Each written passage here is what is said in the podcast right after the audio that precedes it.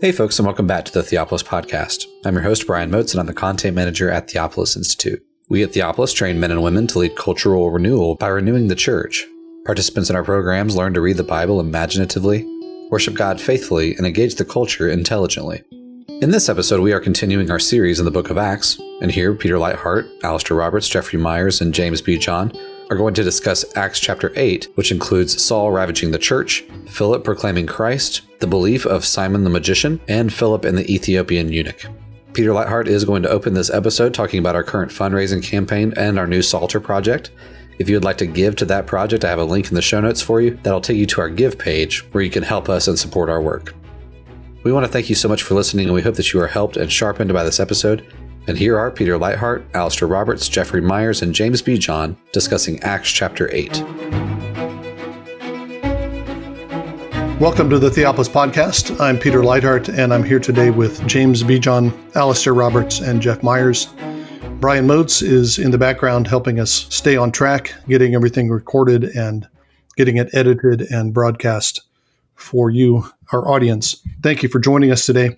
Uh, we're in the middle of our fundraising month. July is our fundraising month this year, mid year effort at fundraising. And the focus of our efforts has been to raise money for a Psalter project.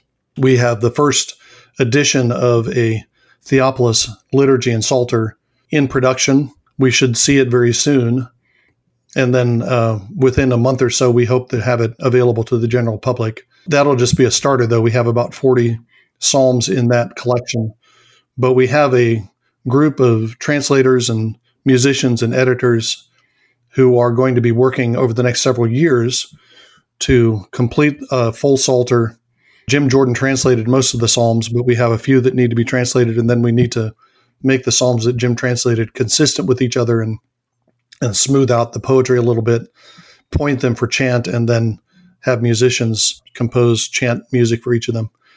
Uh, so that's a big project, and we're trying to raise extra money above and beyond our normal operating expenses. We estimate it'll take us $30,000 to complete that project, which is a lot of money for us, but also uh, we think it's um, both relatively small amount for a big project, and also we, we think it's a really important project. We believe that the psalm singing in the churches is an important part of the church becoming the transformative power that it's called to be. We must preach the gospel, of course. We must, must worship. We must gather at the Lord's table. And we must offer a sacrifice of praise. And nothing better to offer as a sacrifice of praise than the Lord's own hymns from the Psalter. Uh, we believe it's a life changing, a world changing experience and practice for the church to be singing the Psalms together. And so we're trying to contribute to that with this Psalter. Uh, if you are able, please uh, uh donate you can find a, a give button on our website and uh, you can uh, donate that way, or you can send a check to the PO box that's at the bottom of the website.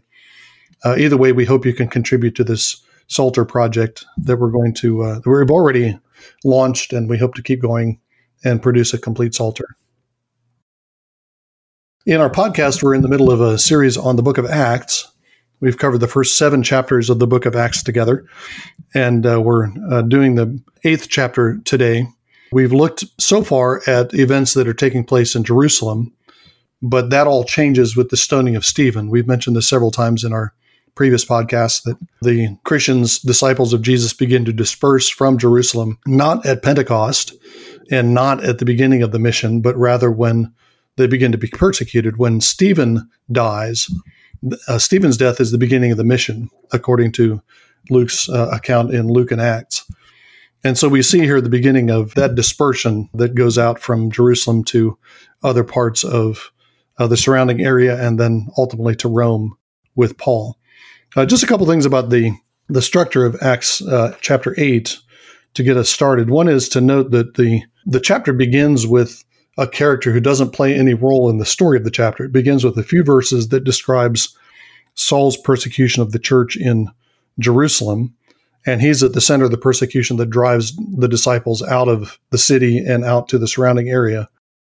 But he drops out of the story uh, at verse 4 of chapter 8 and doesn't reappear until the beginning of chapter 9. So we have kind of an, enclo- an, an enclosure, an inclusio around chapter 8 with these references to Saul and the references to persecution. And the focus of chapter 8 is not on Saul, but rather on the ministry of Philip, who is mentioned in chapter 6 as one of those who were set apart to serve tables.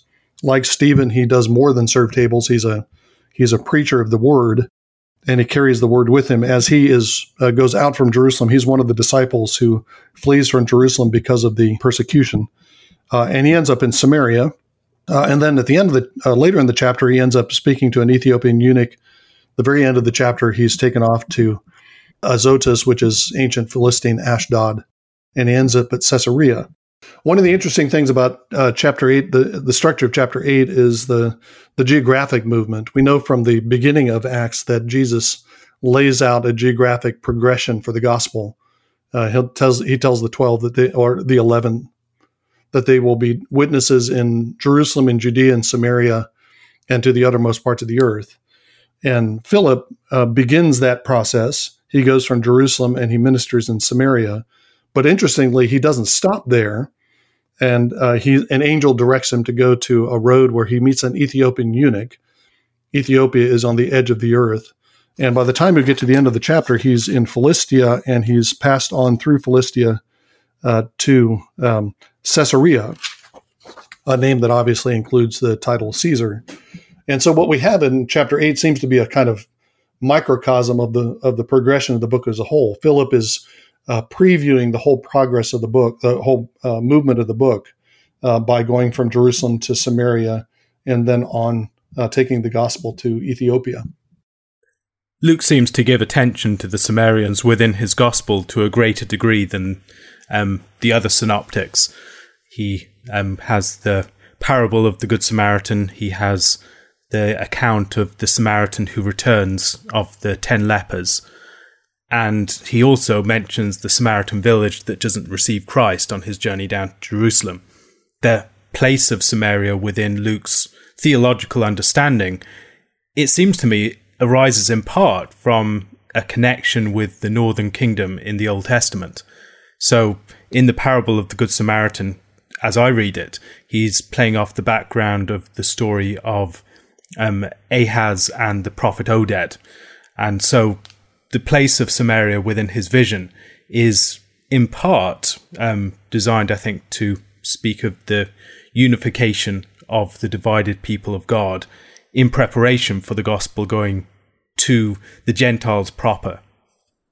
Hmm. Hmm.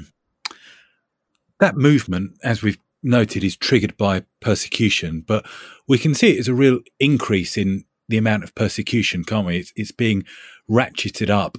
So it begins just with mockery in chapter one. Then, as the apostles preach in public, imprisonment comes up in chapters two and four. But now, in, in verse three of this chapter, for instance, it's it's house to house. So private religion, if, if you like, is now coming under threat. Um, but this movement is fitting, it seems to me, to take place here. Stephen's message, which we just looked at last week, outlines a theology which really can function in a dispersed world. He's spoken about the lack of need for a temple. He's given the examples of Joseph and Moses, who are men uh, who thrive in exile, and, and so this seems to fit fit with that theologically. Hmm. Yeah, I've, I've thought um, for a, a, while that this is the background to a number of New Testament letters. The, uh, the, the, the, word that's used here for scattering is a form of diaspora. Uh, we know that the Jews were dispersed, they were scattered around the Mediterranean because of the exile. And many of them remained dispersed, part of diaspora Judaism, up until the time of Jesus and the time of the book of Acts. But the church is experiencing a diaspora of its own. They're being scattered from Jerusalem. And there are a couple of epistles. Uh, the epistle of James is written to those who are dispersed abroad using the, a form of the same word. Peter writes to those who are part of the dispersion. And those are often taken to be uh, letters that are sent out to the diaspora Jews. Uh, I suspect that instead what's being uh, talked about is the diaspora that begins here, the scattering of the disciples uh, and particularly if we we think that James is written very early, as as Jeff Meyers has argued and others, then it's written at a time when there's intense persecution. The people have been displaced, and uh, the instructions that James is giving have a specific application to that circumstance. Just to pick up on that, Peter, the notion of scattering, I think, is a mixed metaphor in, in scripture. And even in Hebrew, for instance, the same verb can be translated scatter or, or sow. And so we talk about scattering the seed. And in various prophetic books, so Jeremiah, for instance, talks about how God will scatter the people am- among the nations. And it's, um, uh, it, it's negative, I guess, immediately, um, but it, it, can have that mixed aspect to it. Mm. And they are Israel is being sown among the nations in a sense, and the exile, as we've just thought, did did bear fruit. So there seems to be some of that going on. Mm-hmm. We've spoken already about the way in which characters can be introduced earlier on in the Luke, it, earlier on in Luke's account in Acts, and then they'll be picked up at a later point after a introduction as a minor character, they become a major player. And Philip is an example of this. Although Saul is introduced here, he comes up in the next chapter. But Philip is someone that we first were introduced to as one of the um, people appointed into Jerusalem church in response to the situation with the um, the widows who um, were being neglected in the distribution. Here, he plays far more of an active missionary role, which suggests that the purpose served by the um, the people who are appointed at that point goes beyond mere table service. We already saw that in the case of Stephen. Yeah, that that suggests some, an interesting dynamic between preachers of the word in general and the twelve in particular.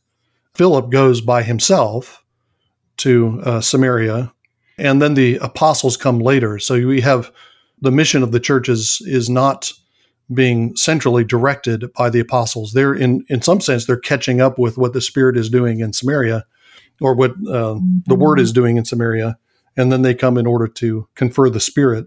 But you have this uh, this dynamic between the expansion of the church that's uh, sometimes carried on by people who are not part of the uh, the inner core of the leadership of the church, and then uh, the apostles are doing uh, kind of giving a an imprimatur to what has uh, happened otherwise. It's always a challenge to know what applies or how how we are to apply these stories to ourselves, to the church, to church leadership, to programs and mission. There's, it's pretty evident that this is taking place at a transitional time. Uh, Philip is going out in Samaria, and the apostles have to come down and bestow the Holy Spirit through the laying on of hands. Of course, Simon's going to react to that, but just the fact that Peter and John come and pray for them, and the Holy Spirit falls on them, uh, and they receive the Spirit in some some visible way, is a reminder that. Um, and this kind of thing happens in the book of Acts, especially when the mission, when the church expands um, into other uh, areas outside of Jerusalem, and especially outside of the Jews. Acts 10, uh, Acts 15, it's going to be mentioned. Uh, I think it happens in Acts 19. Paul goes to Ephesus and meets some disciples of John. Mm-hmm. Um, so it's important to remember you do have a transitional period here, and so we can't just we can't just imitate these things, but there are things to learn. And I think one of them probably, Peter, is your comment about this is not being centrally planned or planned from the center of, of Jerusalem necessarily. It's the Spirit driving people out and around uh, to get the work done. Yeah, and I wonder if there's another dimension to that. Um, Philip, uh, like Stephen, is carrying on a mission that resembles the mission of Jesus. Uh, he is going and he's preaching, proclaiming the word. He's doing signs. Those who have unclean spirits are delivered from the spirits, and those who are paralyzed and lame are healed. That's verses six and seven. And then you have many people baptized because of the preaching. But the gift of the Spirit then comes later. So you have this sequence that looks like to me, again, Philip is playing an interesting role here. It looks like to me that the the ministry in Samaria is kind of a microcosm of the whole gospel sequence, going from the beginning of Jesus' ministry with his signs and his preaching to the gift of the Spirit. And all that's kind of compacted.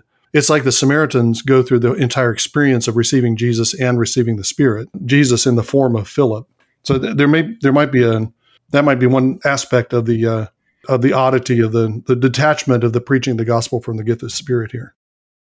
Yeah, because we look at that and think, well, Philip is preaching the Messiah, verse five. The crowds are paying attention to him; they're listening to him. They're seeing the signs. They're uh, experiencing uh, redemptive healing and there's a lot of joy in that city. And we look at that and say, well, how can all that be without the Holy Spirit? um, and then they're baptized. Uh, so presumably they're at least professing faith. Uh, and then all of a sudden the Spirit comes. And this is important to remember that, that you're right. There's a, there's a redemptive historical kind of pattern going on here uh, in imitation of uh, the larger ministry of Jesus and the Spirit. Um, and that the giving of the Holy Spirit here is not necessarily the first time the Holy Spirit has been working in these people's hearts, but it is the a, a, a visible uh, empirical manifestation for the apostles and for everybody else that the church is going to be an international church. It's going to go beyond just Jerusalem and the Jews. Mm. Yeah, I think that confirms Alastair's point earlier that what we're talking about is the knitting together of uh, northern and southern kingdoms that were divided. So the Spirit is the sign of God's acceptance and approval of the Samaritans, which means that those uh, the the disciples that are coming from Jerusalem, the Judean disciples, are going to have to also accept the Samaritans as brothers. Yeah, that knitting together strikes me as interesting. I'm, I'm grabbed by this um, term in verse six, the crowds with one accord. That term is, is something of a watchword in Acts. I think they pray with one accord at, at, the start. They meet with one accord at Pentecost and later in the temple. Then in Solomon's porch, it's again with one accord. And uh, I think this is very interesting in light of Acts 2. When we spoke about that, we spoke about it as a, a kind of unbabelizing of of the world. Um, at Babel, people were gathered together in one place and had one tongue and so forth, but were then scattered. And we're seeing an undoing of that. But interestingly and, and paradoxically, it's not being done just by regathering everyone to the same place or by giving them a common language. So Samaria had a slightly different dialect. Um, I guess so that's, that's not going on. Rather, there is a scattering taking place, but as that happens, there is this new body forming, which which, which is growing in one accord. It's a very different kind of um, unity, isn't it? So it, it's not restoring that same language, um, but it, it's a, a, yeah, it's happening in the church. Hmm. I should point out that language will be restored one day. We're told in um, Zephaniah 3 that we'll all speak a pure tongue one day, so we will all speak Hebrew. And for that reason, I see my present endeavor to learn Hebrew is largely a, an eschatological um, exercise. I thought we'd all be speaking King James English. Simon obviously plays a large role in the story in Samaria. What what are you thinking his role is in? Uh, how does he fit into the whole sequence and the Philip's mission? One thing, not the only thing, is that there's obviously a juxtaposition of Simon and Philip here, um, and Simon is introduced almost as a way of uh, telling us how Samaritan culture worked. Uh, this Simon's way of leading was a cultural given. You know, they all paid attention to him. It says in yeah verse ten.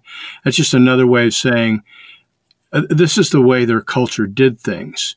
They had a powerful man, a magus, um, and that either means, or probably means he does both, practices some form of magic, but he's also a wise man. He's the one uh, that the cultural leaders listen to. Um, he's the one that uh, modeled for them how to behave in their culture. And now you have um, Philip coming in, and they're listening to him, and they're listening to the gospel, and the kingdom of God is uh, is uh, beginning in this town in Samaria, in this region. And remember, the kingdom of God is God's new way of organizing humanity under the lordship of Christ. And so things are changing. Um, and yet, this man, Simon, uh, doesn't quite get how the kingdom works and so has to be rebuked. But I do think there's this definitely this juxtaposition of leadership, influence, um, and how God is ordering and organizing humanity now in a new way, not in this pagan way. I wonder whether the juxtaposition is primarily between um, Peter and Simon. Mm. Um, both of them are, of course, Simons. And later on in chapter 13, I think we see similar juxtaposition between Elymas the sorcerer or Bar Jesus and Paul, um, the way that their experience is described in similar terms.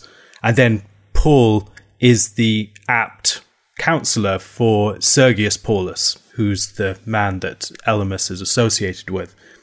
Here, I think um, we're seeing two figures who represent different types of um, visions of spiritual authority. The first being one of magic and power and the attempt to use spiritual power to build oneself up. This, I think, is something that Paul has to deal with a lot in places like Corinth.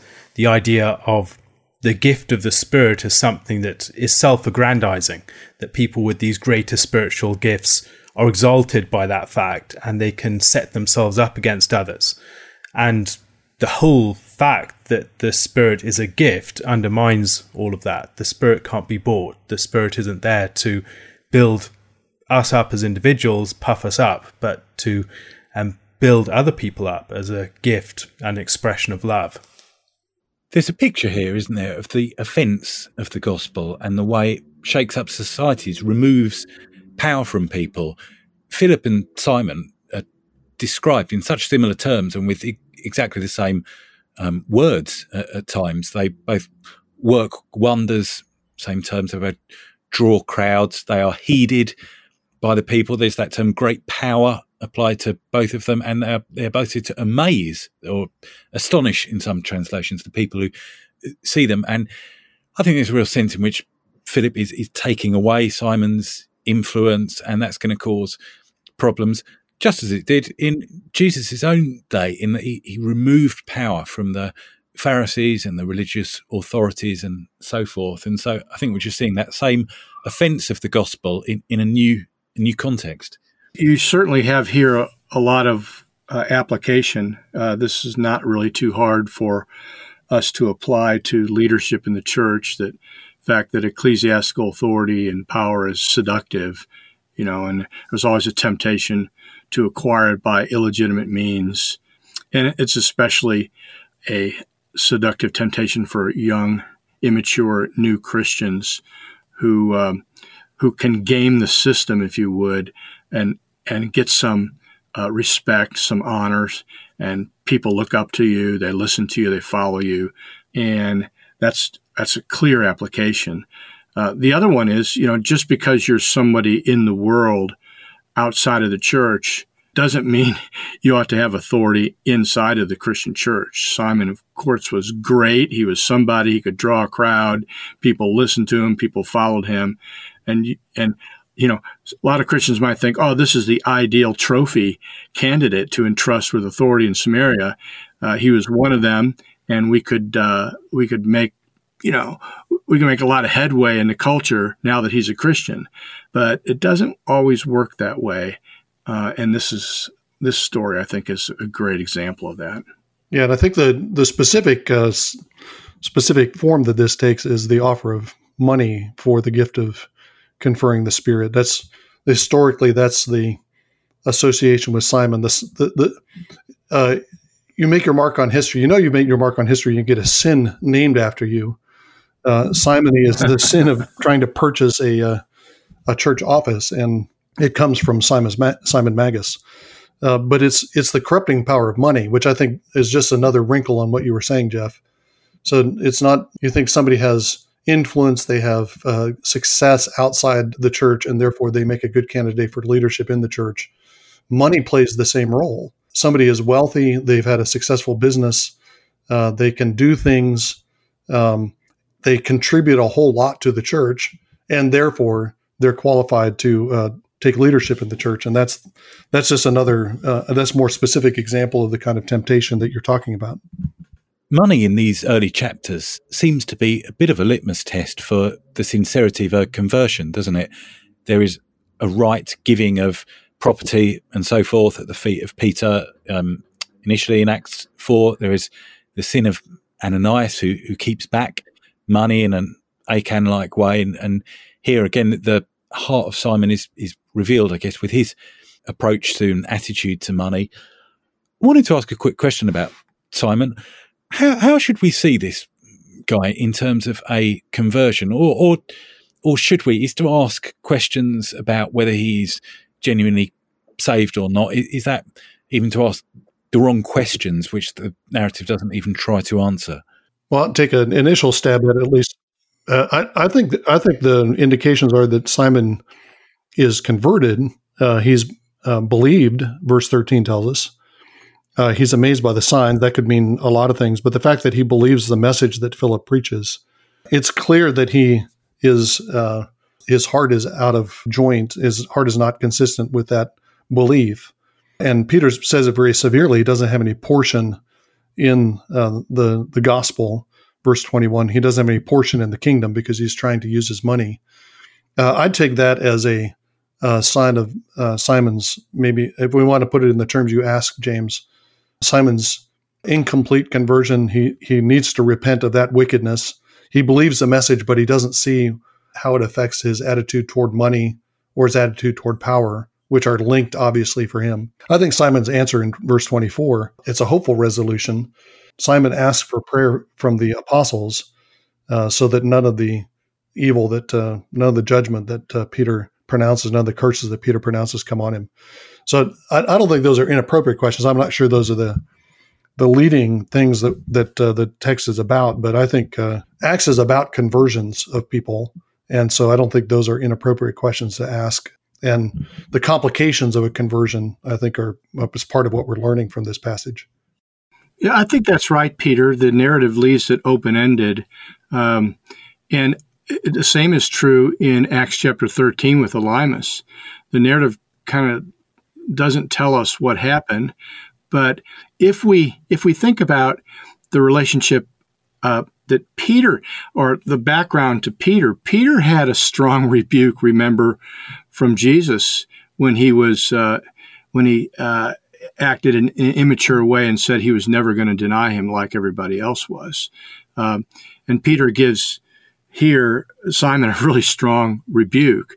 And Paul does the same thing with uh, Elymas because Paul himself uh, had a very similar experience to Elymas, or he was uh, he was an Elymas like Magus, um, who went through a, a, similar kind of judgment. So, I mean, I think that the uh, the correlation between Peter and Simon and Paul and Elymas give us some hope that it's likely that they, even though they fall out of the leadership of the church, which they rightly should, doesn't necessarily they they uh, departed from the body of Christ, um, because there's nothing here to suggest that Simon didn't heed the strong medicine that was dished out mm. to him by Peter. Mm-hmm. One thing we do see here, I think, is the real danger of a holdover from pagan forms of religion and the way that those can take root within Christian faith. Um, this is something that Alexander Schmemann has helpfully written about in the context of the liturgical practices of the early church, the way that mysteriological piety, as he calls it, started to frame the practice of the church and its understanding of the liturgy. And so, even though they were doing the practices of the Christian liturgy, they were doing so in a way that was infected by the assumptions and the expectations and the structures and the instincts of a pagan religion. And although Simon seems to believe this is genuinely the Holy Spirit, this is something that is associated with the um, testimony to the Messiah. He may believe all of that, but he's got these holdovers from pagan religion that remain unaddressed in his thinking. Yeah, that's a great point. Uh, that uh, there's a, and and I think that uh, the Peter's rebuke focuses our the atten- our attention on the the source of those errors and and sins. It's it's the evil intention of the heart, wickedness within the gall of bitterness and the bondage of iniquity. Uh, that's it's a it's a call for uh, what's ne- needed is a repentance of those uh, of those falsehoods and sins. We should move on to the to the next episode. Um, so uh, Philip is ministered in Samaria Uh, and then an angel directs him to go south to a road uh, from Jerusalem to Gaza. Um, and I think that one of the things I want to that that highlights is the way that we, we said that uh, the mission of the church is not being centrally directed by the apostles. They didn't create the persecution that scatters people to Samaria, scatters Philip to Samaria. Um, they aren't the ones who are preaching the gospel in Samaria. They come after people have already converted. Now, Philip is going to go to meet this Ethiopian eunuch, and he's directed by an angel. The, the apostles from Jerusalem are not directing everything, but somebody is. Jesus is still in charge. Uh, Jesus is the one who's uh, the Lord of the mission of his church, Lord of his church, and he's the master of the mission. Uh, and he sends angels later on. He's going to send the Spirit to whisk Philip away to another place after he baptizes the eunuch. Uh, and we see that repeatedly, even when it looks like nobody's in charge, or sometimes it looks like the the vicious, the persecutors are the ones who are in charge of uh, what the church is doing, and the church is just, just reacting to their persecutors. Uh, but behind that is Jesus conducting and orchestrating the mission uh, through his spirit by his angels, by uh, sending, you know, by in the next chapter directly uh, confronting Saul on the road to Damascus. Uh, Jesus is the one who's in charge of his mission. There's also a feature of um, narrative here. Luke has a number of different accounts of journeys. Um, we see an example of this in the road to Emmaus. There's the story here. There's also the story of the next chapter of Saul on the road to Damascus. And each one of these has a movement that involves an encounter with Christ of some type, whether within the text, whether by vision, whether by the accompanying person on the road, and then ends up at some liturgical or um, sacramental event in the celebration of the supper at Emmaus, in the celebration of baptism in this story, and in the one that follows. And it seems that Luke is presenting these almost as paradigmatic for Christian understanding. This is the way in which we arrive at an encounter with Christ. There's a movement through, um, there's an itinerary, as it were, where we're led into an understanding of Christ, and that leads us into um, this sacramental union with or um, fellowship with Christ at the end. I think that's a great point. The connections with Emmaus are quite strong here. There is a traveller on a road, and Philip opens the conversation um, with him with a question and asks him what he's already reading, just as Jesus asks the travellers what they've already been discussing. And then the phrases Philip uses are quite similar. He explains the scriptures beginning from that passage in Isaiah, just as Jesus begins with Moses and the prophets and uh, and and so forth, and they speak about Jesus' death, and then there is an invitation. Um, he invites Philip into his chariot, just as um, they invite Jesus to stay with them. But then there is the the disappearance, and so it it all seems very very Christ shaped, just as Stephen has preached as Christ preached and then died as he died. Now Philip is picking up the some of the post resurrection um, appearances of, of, the Lord Jesus in terms of his um, the shape of his ministry. Mm-hmm. I think we should uh, notice here too that there's a, a, interesting contrast with Simon in the previous story. Here, this Ethiopian eunuch is someone great and someone who has charge of uh, his queen's treasure. So here is um, a faithful surely an, a believer in the Old Testament sense of the word, mm-hmm. if we mm-hmm. want to put it that way. He's a he's a proselyte. He's probably a Jew, probably a circumcised Jew coming to worship, and yet he has he's faithful and he's in charge of this uh, this treasury, um, which um, which again is just a contrast with Simon. What's your thinking, Jeff, to think that his is, he's a circumcised Jew rather than a Gentile God-fearer? Uh, it could be either. I, I, mean, he's coming up to worship uh, at Jerusalem. So, what is this? Probably the Day of Atonement or one of the other feasts. We have proselytes worshiping at those feasts, but um, I'm just wondering. I mean, he's got mm-hmm. he's got a copy of the Scripture. Mm-hmm. He's reading Isaiah. I don't know. I just I'm just that's just a speculation. yeah, yeah, but it would be consistent with what uh, we find from other uh, in the Old Testament with uh, Jews in prominent places in the Persian Empire, mm-hmm. and we find Jews in prominent places elsewhere in Acts. So that's interesting. I'd always just assumed that we're talking about a well, he's, he's more than circumcised. Uh, we should note that he is a eunuch. yeah, this, right. This, this, well, that that doesn't necessarily mean he ha- doesn't have something to circumcise. by the way, yeah, I mean other uh, um, other Jews have been, hey, other Jews have been made eunuchs too, right? Yeah, right.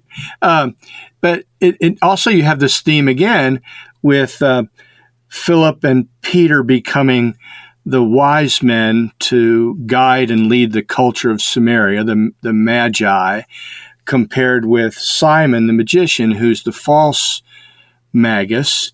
And now we have this man who apparently is uh, a, a, a, trusted counselor to the queen and tr- entrusted with her treasure, um, who is a who's a godly man and one who's committed to at least understanding the scriptures. Mm he inquires about the um, meaning of this text from Isaiah chapter 53.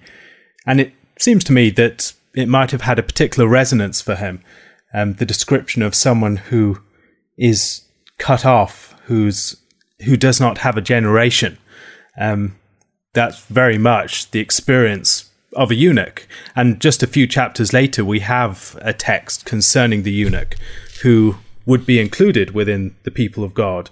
Let not the foreigner who has joined himself to the Lord say, The Lord will surely separate me from his people. And let not the eunuch say, Behold, I am a dry tree. For thus says the Lord to the eunuchs who keep my Sabbaths, who choose the things that please me, who hold fast to my covenant. I will give in my house and within my walls a monument and a name, better than sons and daughters. I will give them an everlasting name that shall not be cut off. That's in um, Isaiah chapter 56, verses 3 to 5.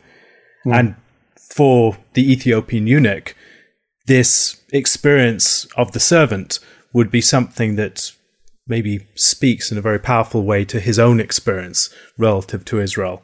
Hmm. And mm. maybe he's looking forward to the fulfillment of that particular promise, which in Christ is fulfilled. And that prophecy of Isaiah, of course, is reversing the regulations of the law. Uh, Deuteronomy prohibits eunuchs from entering into the assembly of the Lord, and this eunuch is uh, what, Isaiah prophesies that eunuchs will will be accepted and will themselves become fruitful, and this eunuch is uh, is a fulfillment of that. Highlights the difference between the old and the new covenant assembly. As they're traveling along, uh, of course, the uh, eunuch uh, believes what Philip has been saying and confesses it, and then uh, sees water and wants to be baptized. We're told at the beginning of the story, verse 26, that this is a desert road where Philip meets him, and now we have water in the wilderness, and we have, uh, I think, a uh, an Exodus allusion. It's a it's a baptism, but it's the eunuch passing through the waters and into the new covenant, where he again is going to be fully accepted, though a eunuch, fully accepted among the people of God. There's so much so much cool stuff in this uh, passage, Philip here is behaving like a true Israelite. He's a priest to the nations. The Spirit leads him to the eunuch. Um, and why doesn't the Spirit just help the eunuch understand what he's reading apart from Philip? Because the Spirit works through people normally and brings Philip there to him. And um, hears him reading out loud, and we're reminded that just about everybody in the ancient world always read out loud. And Philip asks him if he's understanding what he's reading, and the man says, How can I unless someone guides me? And this is something that the American individualistic kind of Protestant church needs to hear is um, was one of my pet peeves about modern American conservative Christianity is it's privatized. We don't need help. We don't need commentaries. We don't need a teacher. And yet we do. We all do.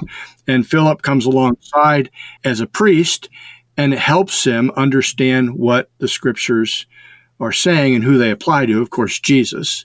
And the other cool thing about this is uh, Philip understands and should help us to appreciate the fact that all the scriptures are about Jesus. Uh, this is this is something that happens all through the New Testament. We find out that so much of the Old Testament is about the Messiah, about Jesus. And the apostles, Philip, uh, as a deacon or whatever he is, has no problem in directing him immediately to Jesus from these scriptures. Uh, that's also a fascinating point on how to use the Bible when talking to people. He doesn't feel like he needs to go through the all the historical account, the historical background, and and all that first. He just he just jumps and says, "This is about Jesus." If we are to see Exodus parallels here, there is an amusing reversal in that it's the Israelite prophet pursuing the chariot to the water, mm. and then the person getting out of the chariot and being baptized. Um, there is some sort of reversal going on there. Yeah, it's like like Pharaoh had decided to uh, jump off his chariot and, and join Israel as they were going out of Egypt. yeah, I wondered about that more broadly in the chapter. In Acts 7, uh, Stephen has spoken about Joseph, as in um, the son of Jacob. And then it begins with this great mourning, this lament, which is very much, um, in terms of its vocab, like the Genesis 50 um, lament after Joseph dies. But then we have the growth, um, uh, the multiplication of the church, and the signs and wonders performed. And there may be an Exodus pattern behind a lot of this narrative, I think. Thank you again for enjoying this episode of the Theopolis Podcast. For more information and for more content from Theopolis, you can check us out online at theopolisinstitute.com. We release new articles every Tuesday and Thursday on our blog, so you'll want to make sure to look out for those. You can also find us on Twitter at underscore Theopolis and on Facebook if you just search for our name. If you've been helped, sharpened, and encouraged by this podcast, we'd really love it if you would go to iTunes and leave us a review.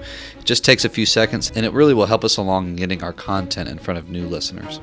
That's all for now, friends. We really look forward to being with you all again in the next episode. And as always, thank you so much for listening.